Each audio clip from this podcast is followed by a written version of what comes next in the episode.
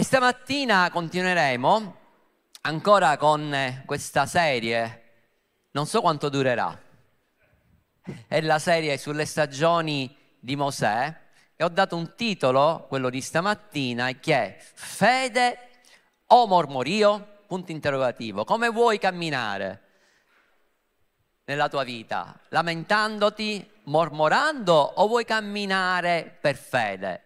Io ho preso una decisione nella mia vita che è quella di camminare ogni giorno per fede. Amen. Perché quando cammino per fede so che piaccio a Dio e so che le sue promesse sicuramente, certamente si realizzeranno nella nostra vita. Ora, quando noi studiamo la storia del popolo di Israele, noi vediamo che questo popolo, dopo che uscì dall'Egitto, abbiamo meditato due domeniche fa sul fatto che Dio compiò un miracolo che aprì il Mar Rosso, un miracolo incredibile, uno dei più grandi miracoli che noi leggiamo nella Bibbia, vediamo che successivamente non soltanto Dio aprì il Mar Rosso, ma Dio poi lo chiuse il Mar Rosso e morirono tutti gli egiziani, tutto l'esercito degli egiziani, compreso il faraone. E da quel momento iniziò il cammino del popolo di Israele dall'uscita dall'Egitto alla terra promessa. C'è un percorso e sapete questo percorso dall'Egitto alla terra promessa rappresenta il percorso della vita del credente. Ci sono credenti che escono dall'Egitto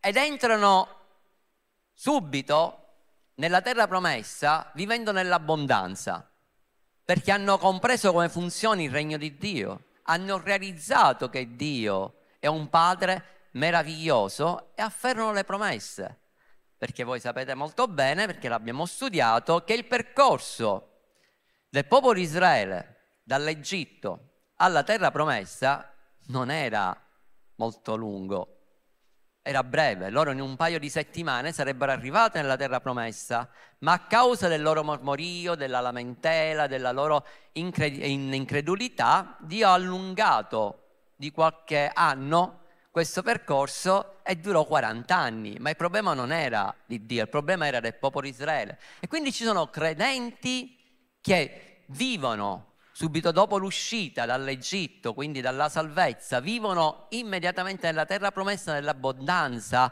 godendosi le benedizioni di Dio, mentre ci sono altri credenti che vivono e si accontentano di vivere nella sufficienza. Amen.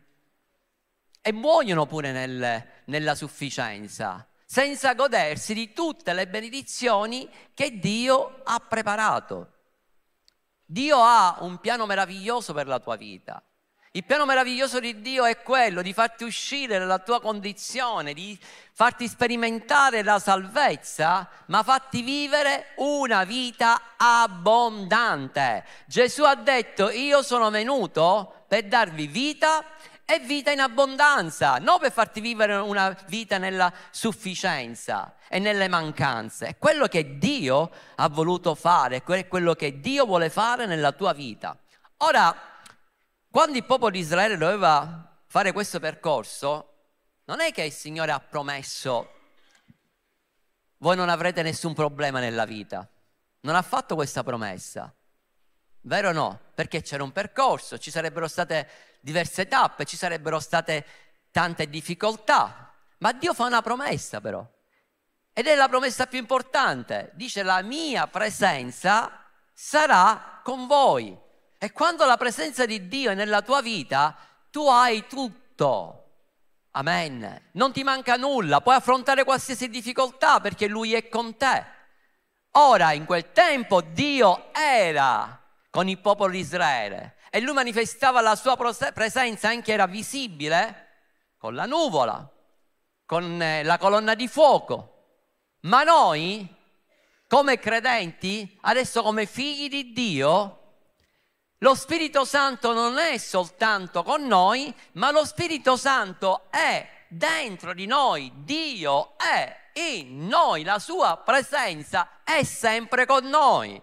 E quando tu realizzi questo, hai tutto nella tua vita, puoi affrontare qualsiasi difficoltà. Amen. Gesù ha detto in Giovanni 16, gli fa in questo capitolo, parla con i suoi discepoli e gli annuncia della sua morte.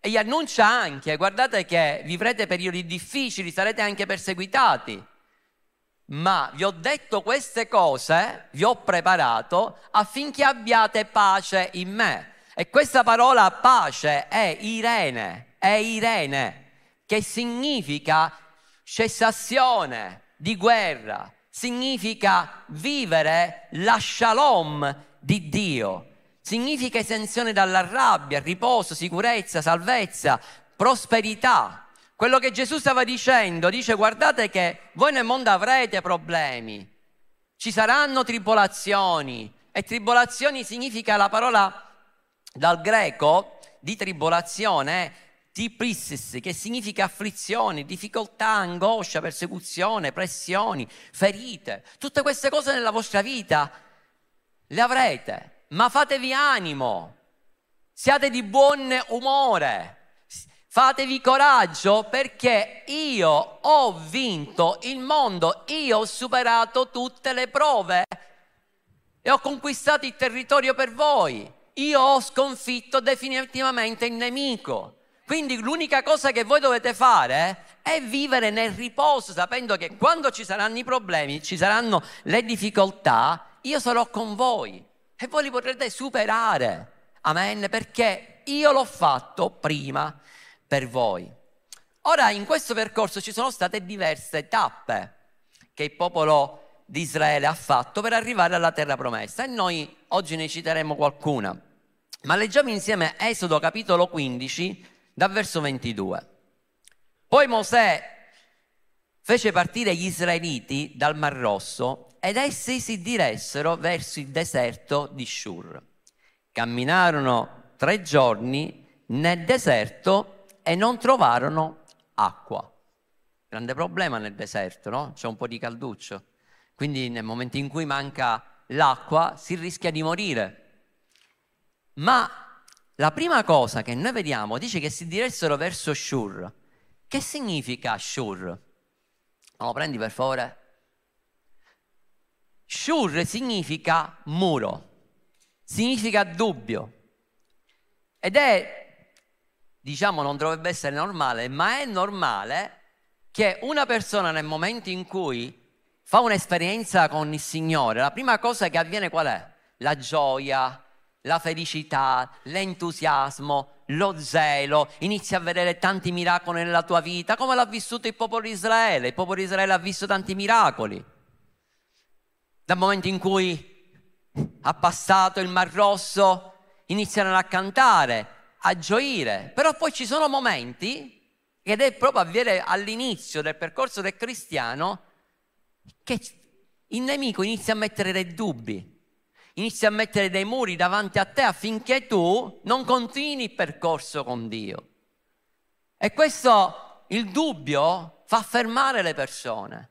Il dubbio porta a mancanza di fede. E il popolo di Israele iniziò a dubitare dopo tre giorni della provvidenza di Dio.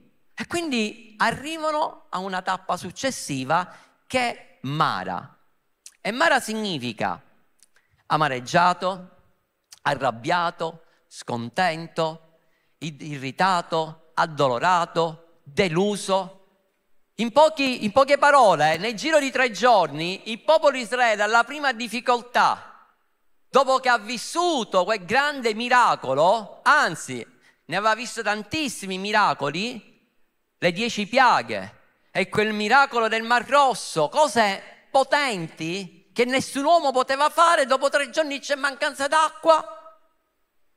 Dove si trova? A Mara. Mara viene dal fatto che queste acque dove loro arrivarono, perché videro che c'era, le leggiamo insieme, Esodo 15-23, quando giunsero a Mara non poterono bere le acque di Mara perché erano amare, perciò quel luogo fu chiamato Mara. Allora il popolo mormorò contro Mosè dicendo che berremo. Il popolo nel momento in cui stava, gli era mancata l'acqua, arrivano in quel luogo, trovano quella quell'isolotto dove c'era dell'acqua. E quindi arrivano là, finalmente dicono ci possiamo dissetare, la delusione, l'amarezza, la rabbia, qual era? Che trovarono quelle acque che erano avvelenate, erano amare.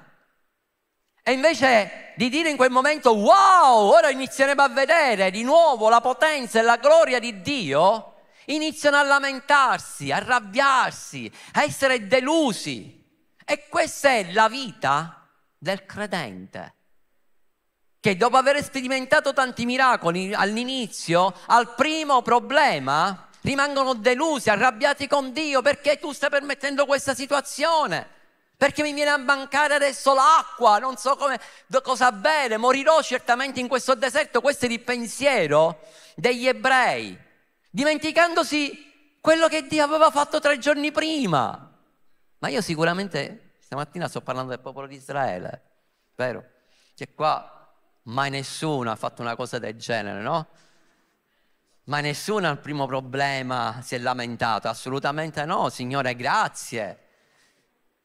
Signore, perché adesso vedremo miracoli immediatamente. Signore, come l'hai fatto tre giorni fa, lo vedremo ora. Il popolo davanti alle difficoltà, alle mancanze naturali, entrava subito nell'ansia. Mentre il popolo di Israele si lamentava, mormorava, Mosè cercava Dio perché Mosè sapeva chi era Dio. Lui aveva fiducia in lui, aveva visto quello che Dio aveva fatto attraverso la fede attraverso il fatto che lui aveva creduto a ogni parola che Dio gli aveva dato, ma il popolo alla prima difficoltà entra subito nell'ansia, nella, paru- nella paura. In Filippesi 4, versetto 7 dice, non siate in ansietà per cosa alcuna. Dì alla persona accanto a te, non stare in ansietà per cosa alcuna.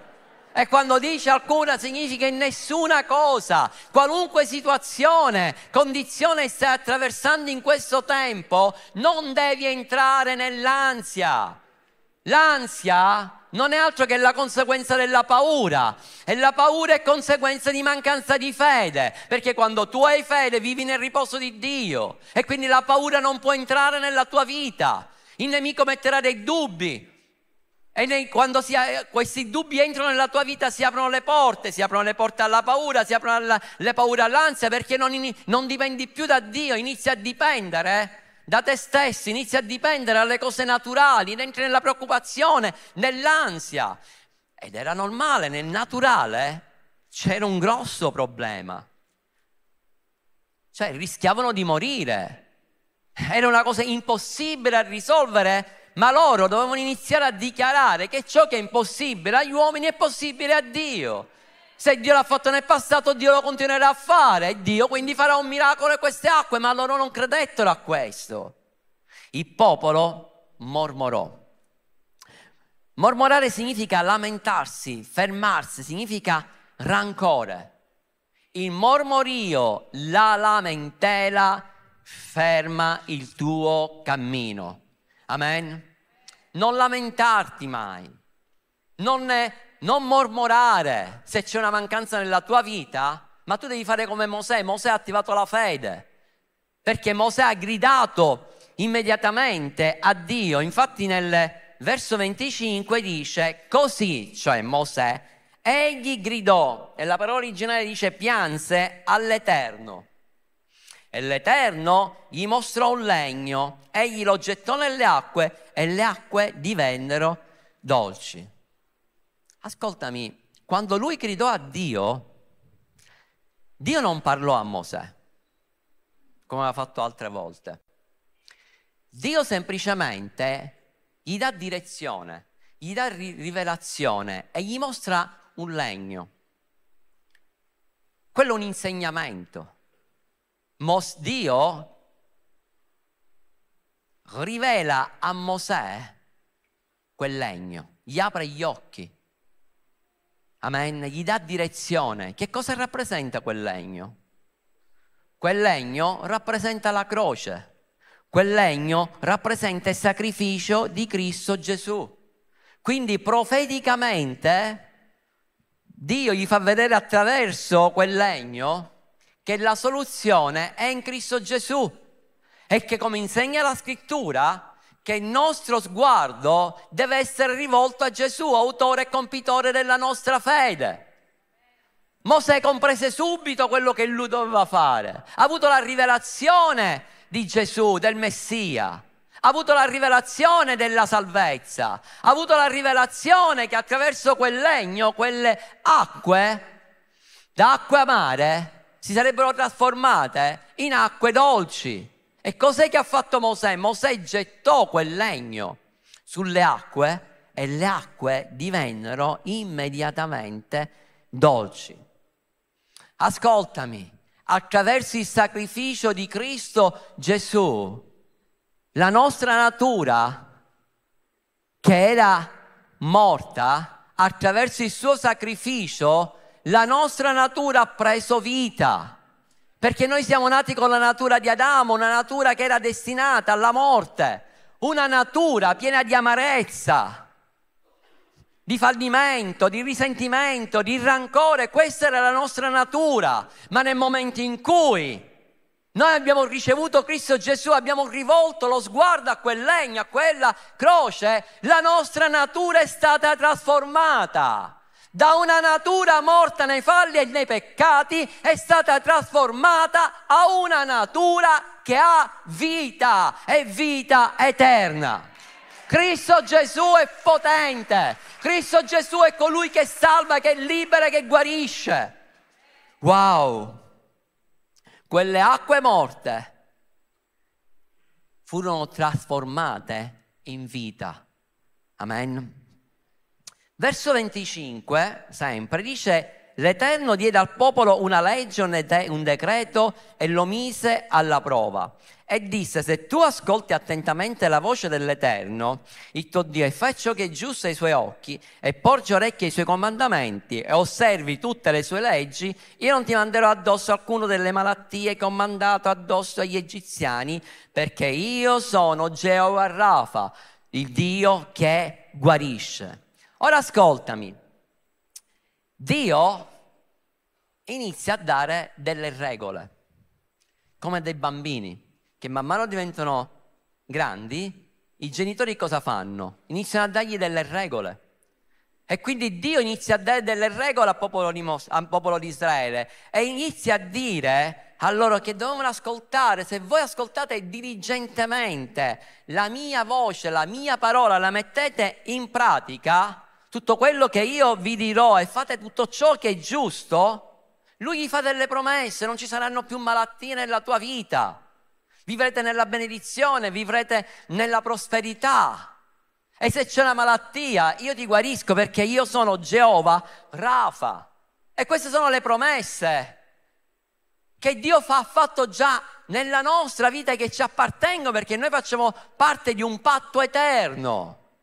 E quindi se c'è un'infermità nella tua vita, Dio ti ha promesso che Lui è Geova Rafa, io sono il Dio che ti guarisce. E io ti chiedo questa mattina, se hai un'infermità, inizia ad alzare la tua mano in cielo, inizia a ringraziare Dio e dire Signore, tu sei colui che guarisce, già tu mi hai guarito, io decreto stamattina, inizia a dichiarare la mia guarigione nel nome potente di Cristo Gesù.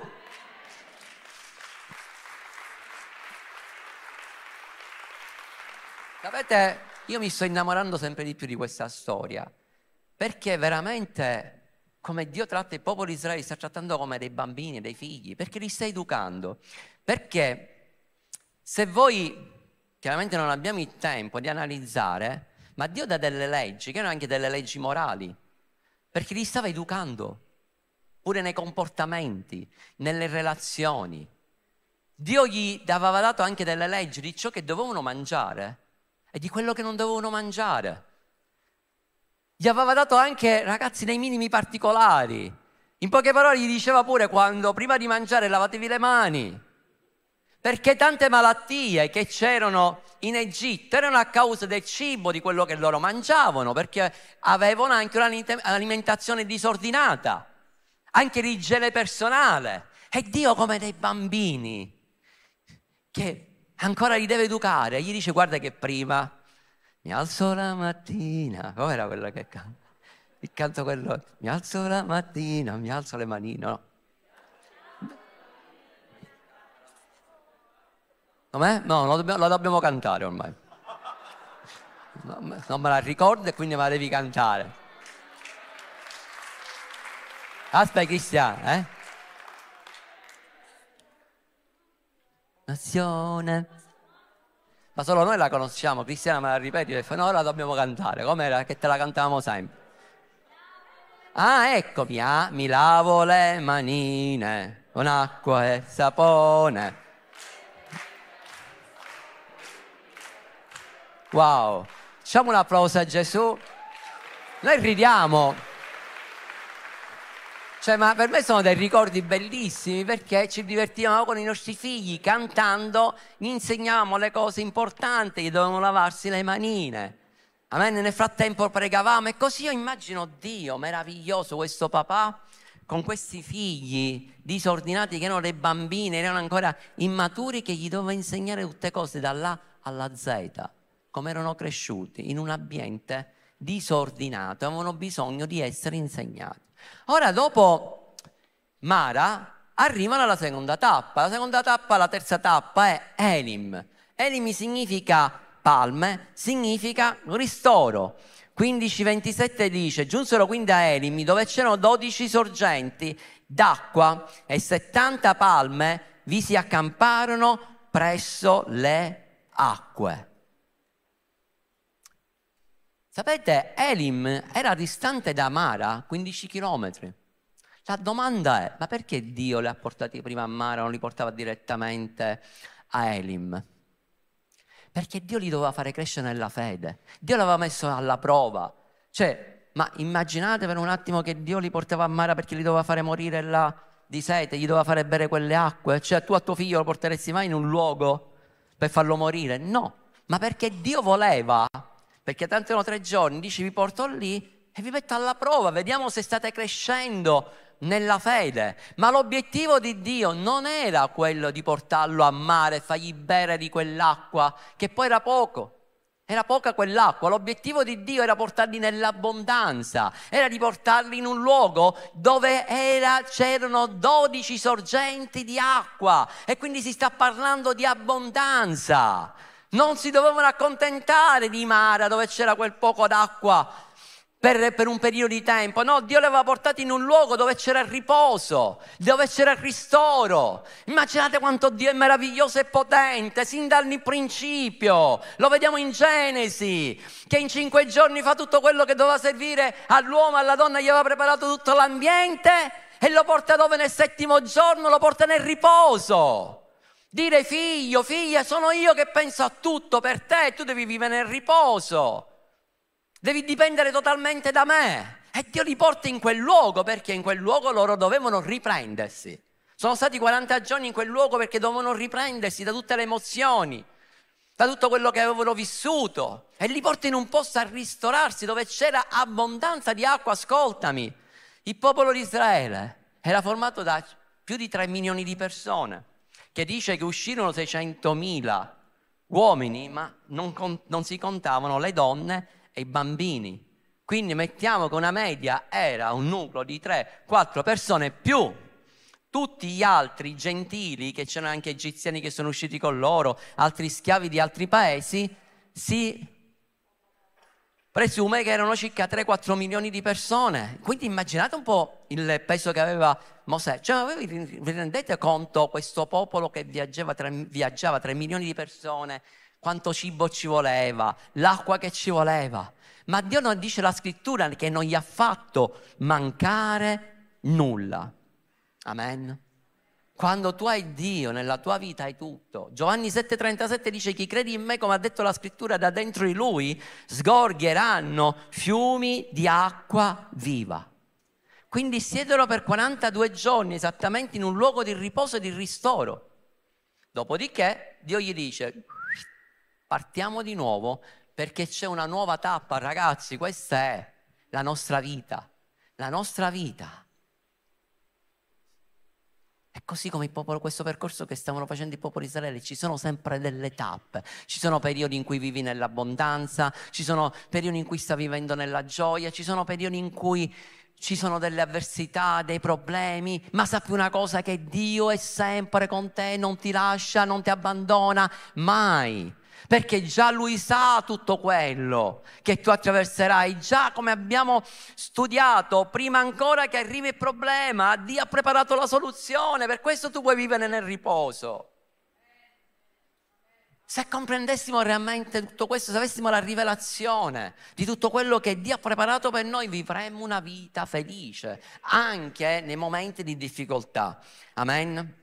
Dice che appena lasciarono la comodità, la sicurezza di Elim si inoltrarono nel deserto di Sin. Sin significa terra arida. Tappa del deserto di Sin, che significa anche spina. Terribile questo. Esodo 16,1, guardiamo qua il popolo di Israele che inizia a crescere e dice poi se ne partirono, quindi era venuta a mancare l'acqua, adesso inizia a mangiare proprio il cibo. Poi se ne partirono da Elimi, tutta l'assemblea dei figli di Israele giunsero nel deserto di Sin, che è fra Elim e Sinai, il quindicesimo giorno del secondo mese dopo la partenza del paese d'Egitto. E tutta l'assemblea dei figli di Israele mormorò questa volta contro chi? Contro l'autorità.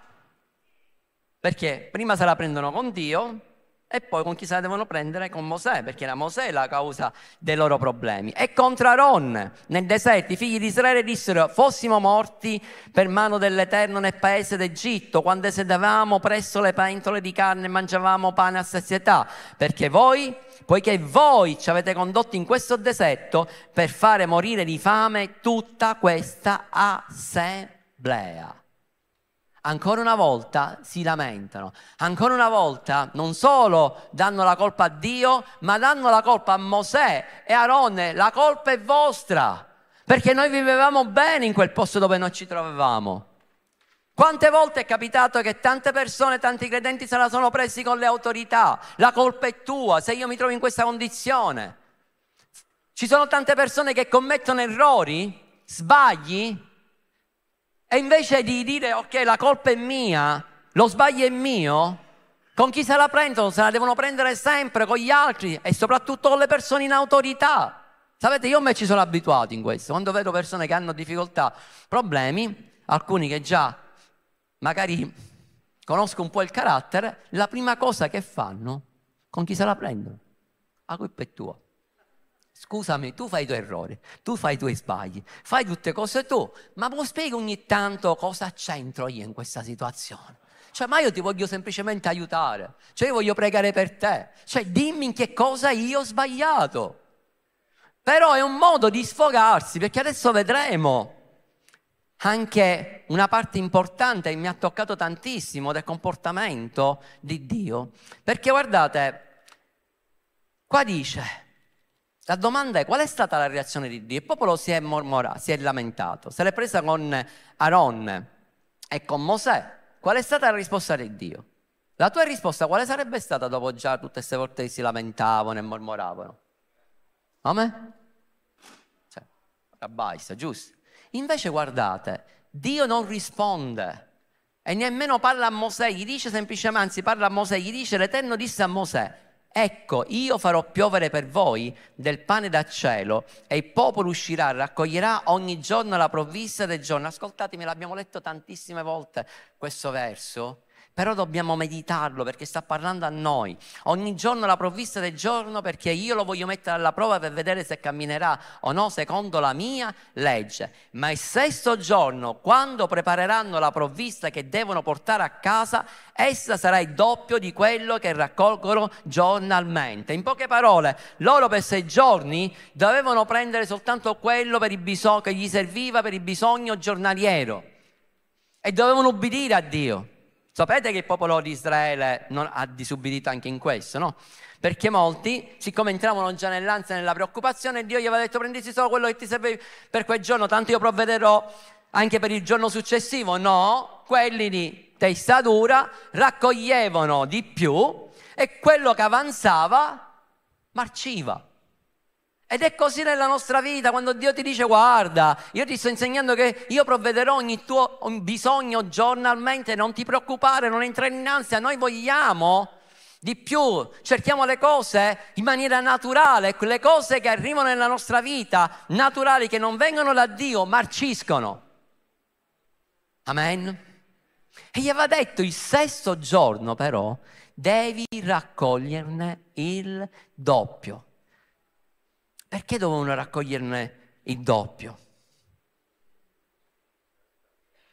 Perché Dio, l'obiettivo di Dio, ragazzi, era semplice. L'obiettivo di Dio era, dice voi dovete, che poi alla fine nel, nel, nel, nel deserto non è che si, chissà cosa facevano di lavoro. Ma che a fare uno deserto come lavoro? Non è che c'erano tante cose da fare, era tutto deserto. Ma Dio in tutto questo, siccome loro si stancavano a prendere questo cibo ogni giorno, Dio gli dice il sesto giorno raccogline il doppio perché tu il settimo giorno ti devi riposare. Amen. L'obiettivo di Dio è fare entrare i suoi figli sempre nel riposo.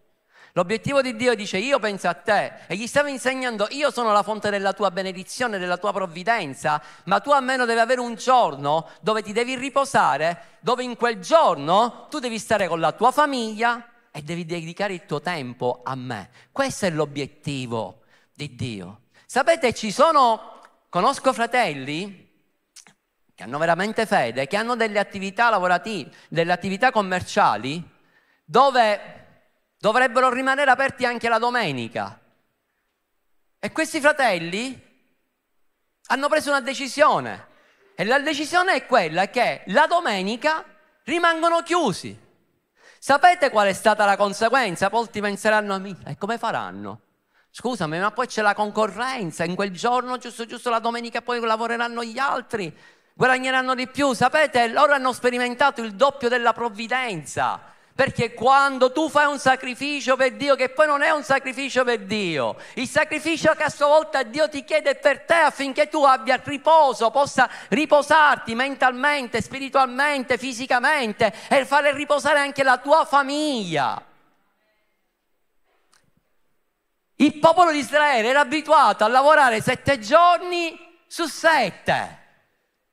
Si affaticavano, si ammazzavano la vita si sacrificavano, il risultato qual era? Che vivevano sempre nella sufficienza, nelle mancanze. Anzi, addirittura non prendevano nemmeno stipendio, perché stavano sotto un padrone. Amen. E quindi Dio gli stava dicendo, voi avete vissuto in questa condizione. Sapete cosa significa lavorare sette giorni su sette? Qual è stato il risultato? Ascolta, ma una parola per te non ti ammazzare la vita tutti i giorni, perché la vita è breve. Amen.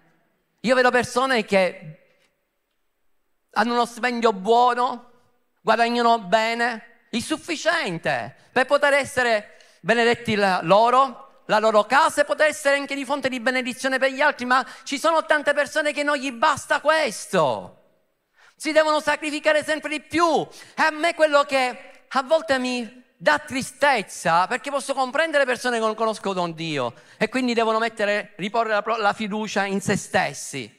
Ma quello che non posso comprendere è nei cristiani, nei credenti. E io vedo che ci sono credenti che prima di conoscere Gesù erano in una situazione come il popolo di Israele, che lavoravano sette giorni su sette, non guadagnavano quasi niente, vivevano anche nella povertà poi hanno conosciuto Cristo Gesù, hanno sperimentato la benedizione, l'abbondanza di Dio, ma non gli basta nemmeno quello e vogliono ancora di più e si sacrificano sempre di più, togliendo tempo alla famiglia, togliendo tempo a Dio. Non è questo quello che Dio vuole per te. Dio vuole che tu ti riposi, Dio vuole che tu dedichi tempo alla tua famiglia, a tua moglie, ai tuoi figli, tuo lavoro, alla, alla tua casa e a Dio soprattutto. Era questo il messaggio e Dio gli stava insegnando queste cose al popolo di Israele. Ma sapete la cosa più incredibile che ho visto in questa storia qual è? Perché io mi sono posto una domanda. E la domanda è, perché Dio, malgrado tutte le loro lamentele, mormorio, lui continuava a provvedere ai loro bisogni? Sapete perché? Perché il popolo di Israele era un popolo che ancora erano bambini nella fede. Era un popolo, vi sto parlando perché Dio in questo tempo mi sta parlando tantissimo anche nel cambiare il mio modo di vedere la vita delle persone e la loro reazione. Loro avevano un cuore di orfano. Ragazzi, vi rendete conto come aveva vissuto questo popolo per 400 anni? Loro hanno vissuto sotto un tiranno, un, un padrone. Queste persone, queste famiglie avevano visto, magari chi aveva visto il genitore, il papà o la mamma morire per le frustate, per l'umiliazione. Avevano visto i loro genitori umiliarsi,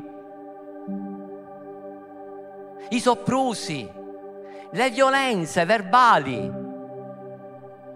le violenze fisiche, le violenze sessuali, perché guardate che erano sempre schiavi e non pensate che erano soltanto là per lavorare, immaginate magari che c'era qualche fanciulla, qualche ragazza che camminava, qualche schiava ebrea, arrivava un egiziano, un soldato la prendeva e la violentava e magari il padre non poteva fare nulla, questa ragazza che viveva queste violenze sessuali. Avevano vissuto sempre nella mancanza, qualcuno aveva visto magari i figli morire di fame. Com'era l'anima di queste persone? Vivevano nella paura. E non era facile che nel giro di pochi mesi si abituassero a, una, a un Dio che è un Dio padre. Perché magari Mosè gli stava insegnando Dio è il vostro padre, ma loro dicono ma noi non, conosci- non sappiamo nemmeno cosa significa avere un padre. Dovete fidarvi di me, di Mosè, della guida. Ma noi non abbiamo mai avuto una guida buona, noi abbiamo avuto come guida un faraone. Quindi non, queste persone avevano un'anima devastata.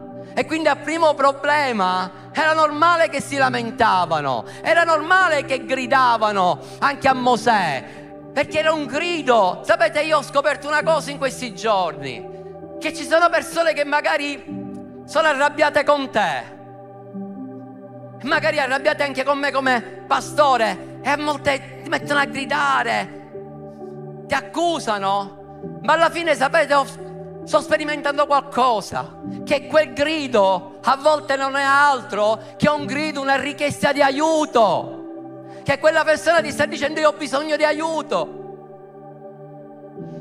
ma la sto prendendo con te. E sai l'errore più grave che noi possiamo fare qual è? L'ho fatto pure io questo errore, quello di reagire, arrabbiarmi, chiudere immediatamente.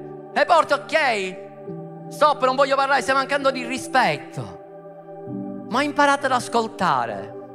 E in quel grido a volte ho visto la richiesta di aiuto. Questo popolo ancora doveva imparare a fare figlio. Doveva iniziare a conoscere Dio come padre. Forse è quello che tu hai bisogno. Forse tu hai avuto una vita devastata. Forse hai visto, hai vissuto la figura di tuo padre o di tua madre è devastata. Forse hai avuto sopra di te delle persone che ti hanno deluso come guide, che invece di prendersi cura di te, amarti, ti hanno trattato male. Ma io questa mattina ho un messaggio per te. Dio è buono. E se Dio sta permettendo alcune situazioni nella tua vita è perché ti sta insegnando a crescere nella fede. La fede è come un muscolo. Devi allenare, vero Alessandro? Quanto alzi adesso come peso? 100 kg? La prima volta che hai alzato un peso quanto hai alzato? 100 kg? No. 5 kg, facevi pure fatica. E Dio stava insegnando questo al popolo di Israele, gli stava insegnando a crescere nella fede. Ma sappi una cosa che anche quelle volte che tu non ce la fai,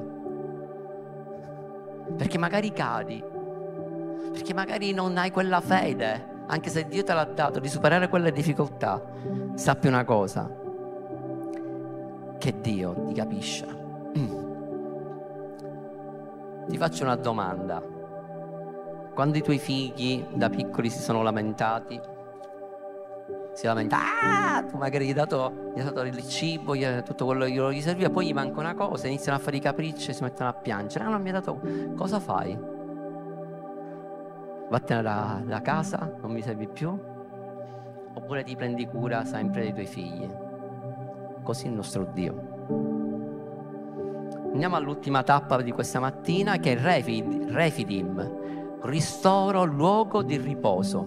Arrivarono in questo luogo dice da Esodo 17 dal verso 1 e dice che quando arrivarono in questo posto rimasero di nuovo senza acqua, senza cibo senza pane, Dio gli ha provveduto tutte cose, ma in quella volta gli mancava l'acqua. E dice dal verso 3, e il popolo ebbe sete di acqua e mormorò contro Mosè dicendo perché ci hai fatto salire, bla bla bla, per farci morire di sete, noi, i nostri figli e il nostro bestiame.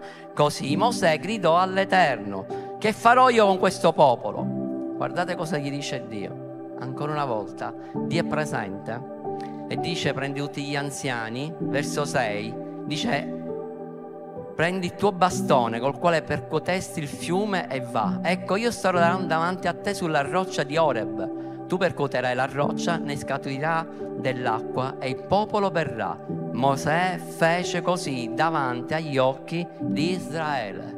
Vediamo che spunta di nuovo la figura di Gesù Abbiamo visto prima quel legno che ha trasformato quelle acque amare in acque dolci, le ha guarite quelle acque, le ha sanate, ma vediamo di nuovo la figura di Gesù, perché la roccia è la figura di Gesù. E Dio gli disse, dice vieni avanti e io starò, dice che c'era l'angelo dell'Eterno ed era Gesù che stava davanti a quella roccia, prendi quel bastone e percuoti quella roccia. E questo era ancora una volta un atto simbolico delle percorse che ha subito Cristo Gesù sulla croce. Per la nostra salvezza, per la nostra guarigione. Lui ha subito quelle percorse e attraverso quelle percorse che noi abbiamo ricevuto guarigione. E su quella croce che dice che quando gli conficcarono la lancia sul costato uscì acqua e sangue e nacque la Chiesa. Siamo nati noi attraverso quel sacrificio e attraverso quel sacrificio, attraverso percor- quelle percorse, l'acqua uscì da colui che è la fonte della vera acqua viva che disseta per sempre, per l'eternità. Cristo Gesù. Quella roccia è Cristo Gesù. E quando tu vai a Lui, tutta quella amarezza che c'è dentro di te, tutto quel deserto che c'è nel tuo cuore, viene riempito con il suo amore, perché la sua acqua porta il ristoro. E come ha detto a quella donna, davanti al pozzo di Samaria, l'acqua che tu berrai, l'acqua che io ti darò, sarà un'acqua che non ti farà avere più sete.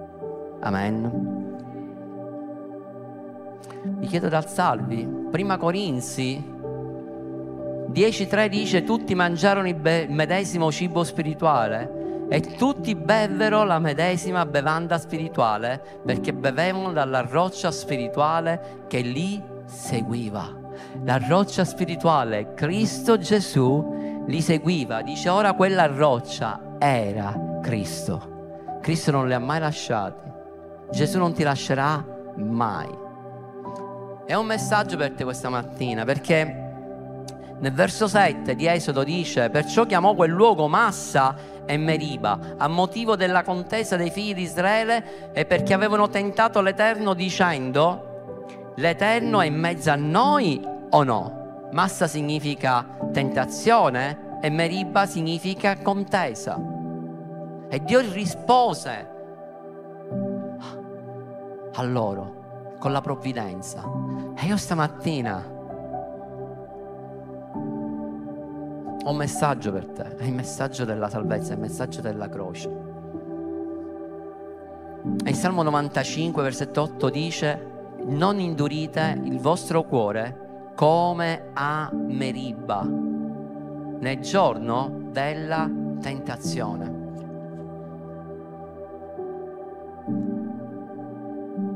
Stamattina Dio ti sta parlando e c'è un, un invito che ti fa ed è quello di aprire il tuo cuore a Lui e di riceverlo nella tua vita come Signore e Salvatore. Ci sono delle promesse.